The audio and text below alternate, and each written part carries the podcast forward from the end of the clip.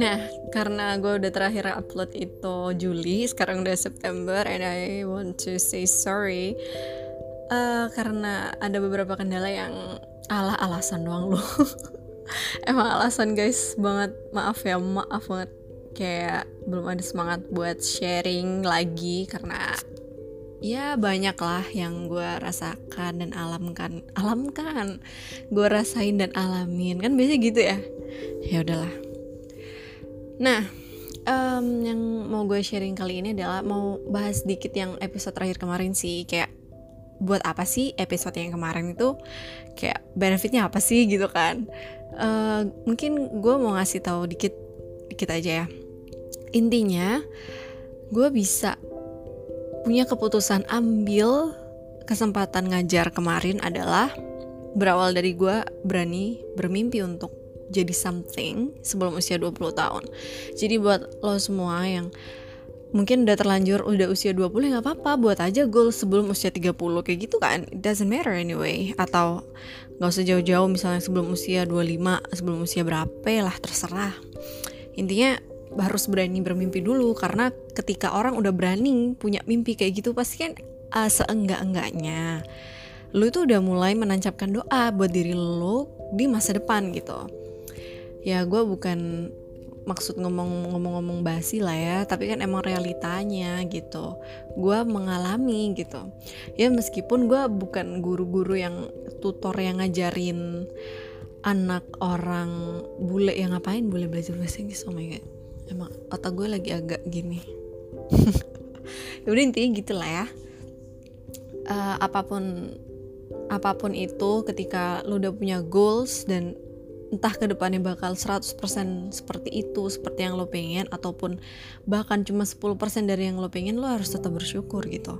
Kadangkala ketika kita udah terlanjur punya goals terus kok nggak kedapat dapat sih sampai detik ini gitu ya lo jangan ngelupain gitu aja. Anggap aja itu buat uh, bonus supaya lo itu udah mulai kesentil gitu loh. Oh iya ya ini kan goals gue udah tiga tahun udah 10 tahun yang lalu masa gue nggak ada effort buat mencapainya gitu. Ya percayalah coba aja sendiri. Continuing to my next episode.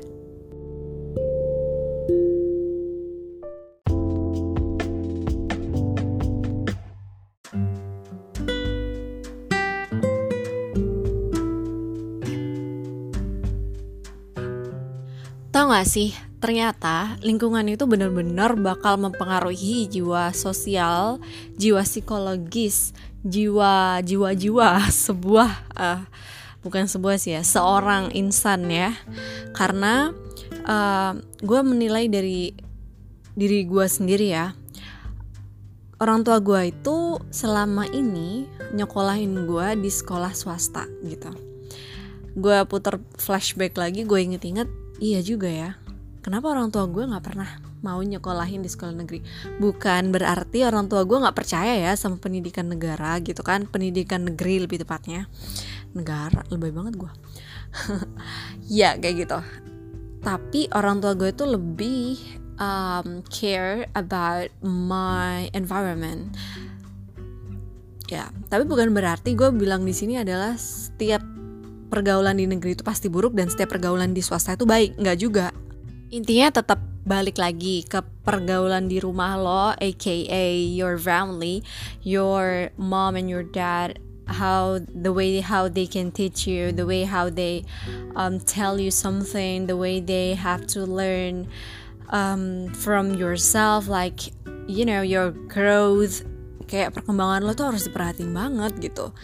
Nggak semena-mena orang tua ngelepas lo di sekolah dan that's it. Kayak orang tua itu nggak ber, ber apa ya berperan apa pun nggak juga. Intinya ketika gue melihat diri gue sendiri nih gue merasa um, that's not pretty bad but I think that's not pretty good too. Karena gue ngerasa ketika gue udah terbentuk dari lingkungan nyaman ya zona nyaman ketika gue bener-bener terjun kayak ya emang begini emang begini yang ada emang begini pergaulan yang ada di negara kita sekarang gitu. Gue jadi yang bener-bener shock kayak kok gue nggak pernah tahu gue ke mana aja selama ini gitu. What I'm going to talk here is about this. Kayak gue nggak boleh lagi nutup telinga nggak boleh nutup mata lagi tentang realita yang ada gitu. The hottest hottest issue that we have to know actually. Kita nggak boleh loh yang aduh berita yang ini buruk jadi gue nggak mau tahu dah gitu. Nggak bisa juga. Maksud gue adalah bukan berarti lo harus ngikutin berita up to date yang yang buruk-buruk ya kagak maksud gue seenggak-enggaknya lo itu emang harus tahu bahwa kondisi sekarang memang begitu dan bukan berarti kita harus menjauhinya. Kita harus tutup telinga dan seakan-akan tidak terjadi gitu. Karena apa dampak buruknya tuh besok-besoknya gitu loh. Ini gue ngerasain gitu kan. Karena uh, yang gue tahu selama ini tuh gue selalu menutup telinga gue gitu. Oh pergaulannya buruk ya udah gue nggak mau tahu ah biar gue nggak keikut-ikut. Ah itu gue cari aman. Pada akhirnya 10 tahun kemudian gue ngerasa waduh dunia udah makin begini amat ya. Dan gue masih nggak tahu apa apa dah. Kayak maksudnya gue gimana harus um, berdiri tegak di di atas air gitu. Bisa kebayang gak sih? Paham gak sih maksud analogi gue kayak uh, emang di bawah laut sana itu banyak banget apa ya makhluk hidup yang kita nggak pernah tahu kita nggak pernah ketemu sebelumnya tapi mau nggak mau kita pasti ngelihat mereka appearing someday. Mau nggak mau kita pasti ngelihat mereka muncul di permukaan. Nah, orang yang selalu berada di atas air ini yang nggak pernah mau tahu lihat apa yang di dalamnya bakal shock. Kayak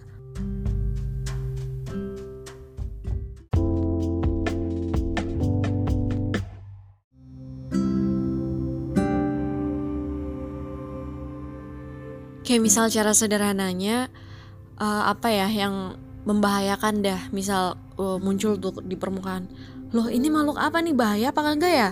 Gitu memberi manfaat apa kagak ya? Gitu. Akhirnya ketika itu dia bahaya dan kita nggak nggak tahu cara self defense cara bertahan men apa ya melawan kita pasti KO gitu ujung-ujungnya. Karena selama ini kita menutup mata kayak hmm, denger-dengar ada makhluk jahat ya di bawah laut sana. Tapi udah deh cukup tahu aja gitu.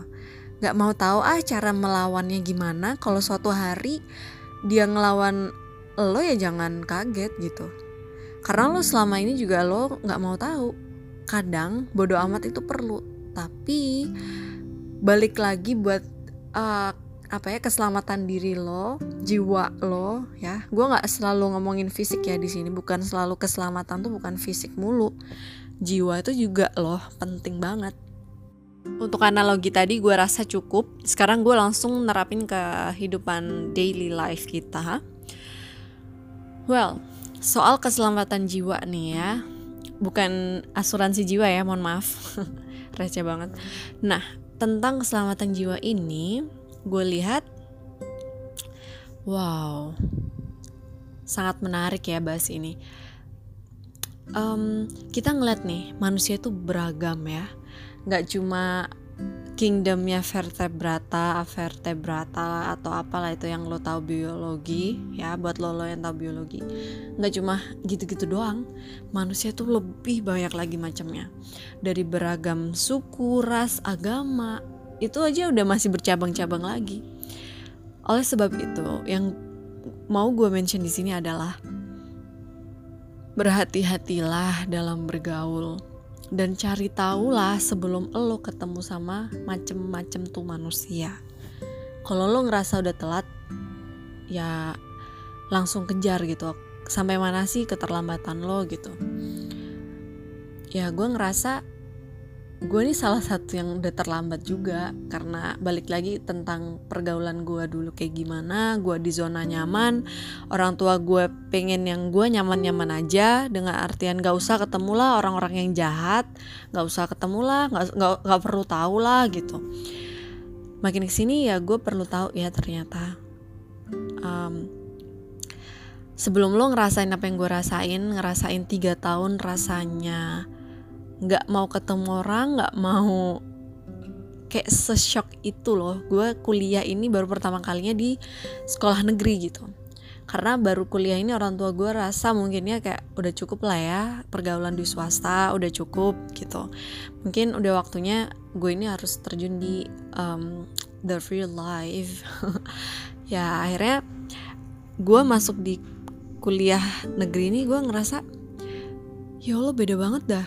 Kayak hmm, orang-orang tuh jadi yang suka ceplas-ceplos orang-orang tuh yang suka ngomong apa ada apa aja dah gitu ya. Kayak ya kadang bikin sakit hati juga gitu. Ataupun mungkin nggak lewat mulut tapi lewat sikap lewat perilaku, uh, perilaku mereka gitu. Ya akhirnya gue juga belajar oh jadi kayak gini. Ya gue bilang tiga tahun gue mengasingkan diri tuh karena gue masih shock kok gitu banget. Kenapa ada apa gitu. Tapi sebenarnya gue nggak nyalahin lingkungan gue juga. Cuma emang salah gue gue nggak per nggak pernah mau tahu gitu. Kayak misal di usia 20 ini gue ngerasa uh, makin banyak orang yang frontal makin banyak orang yang membuka aib mereka gitu. Dalam artian eh gue ini emang gini loh orangnya. Gue ini orangnya kalau ngomong suka pedes loh. Kayak they proud of it. Kenapa mereka bangga banget gitu.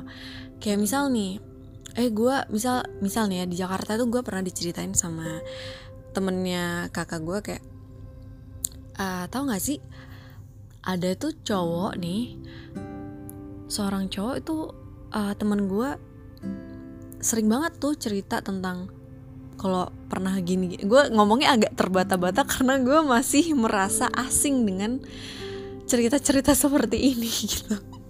Belum lagi tiap orang melihat gue tuh kan ya mungkin dengan pakaian gue yang uh, tertutup jadi ya syari gitu ya. Orang-orang jadi merasa sungkan buat sharing apa pun ke gue gitu. Ya termasuk temennya kakak gue ini dia tuh agak malu gitu kan.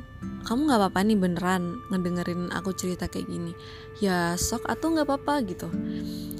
Dan waktu gue denger mendengarkan ceritanya gue shock shock sendiri. Tapi nggak apa-apa lah. Ilmu kan. Biar gue nggak terjerumus ke sana gitu.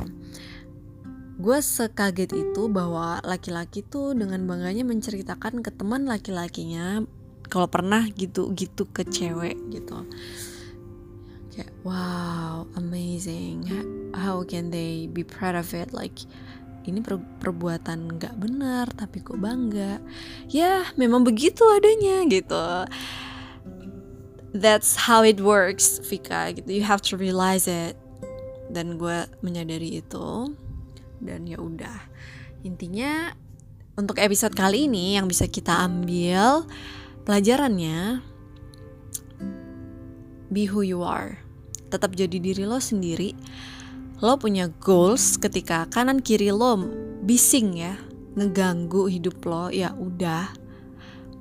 Ya lo pakai kacamata kuda gitu ada kalanya buat gak peduli sama omongan mereka. Tapi ingat lagi apa yang yang gue omongin tadi kita harus tetap kadang itu ngintip ke jendela gitu ya. Ada apa sih di luar gitu? Ya buat uh, self defense juga yang ya gitulah ya. Oke gitu dulu episode kali ini. Semoga bermanfaat. Jangan lupa kontak gue ke email unsiafika1 at gmail.com u n s i a f i k a 1 angka 1 at gmail.com see you!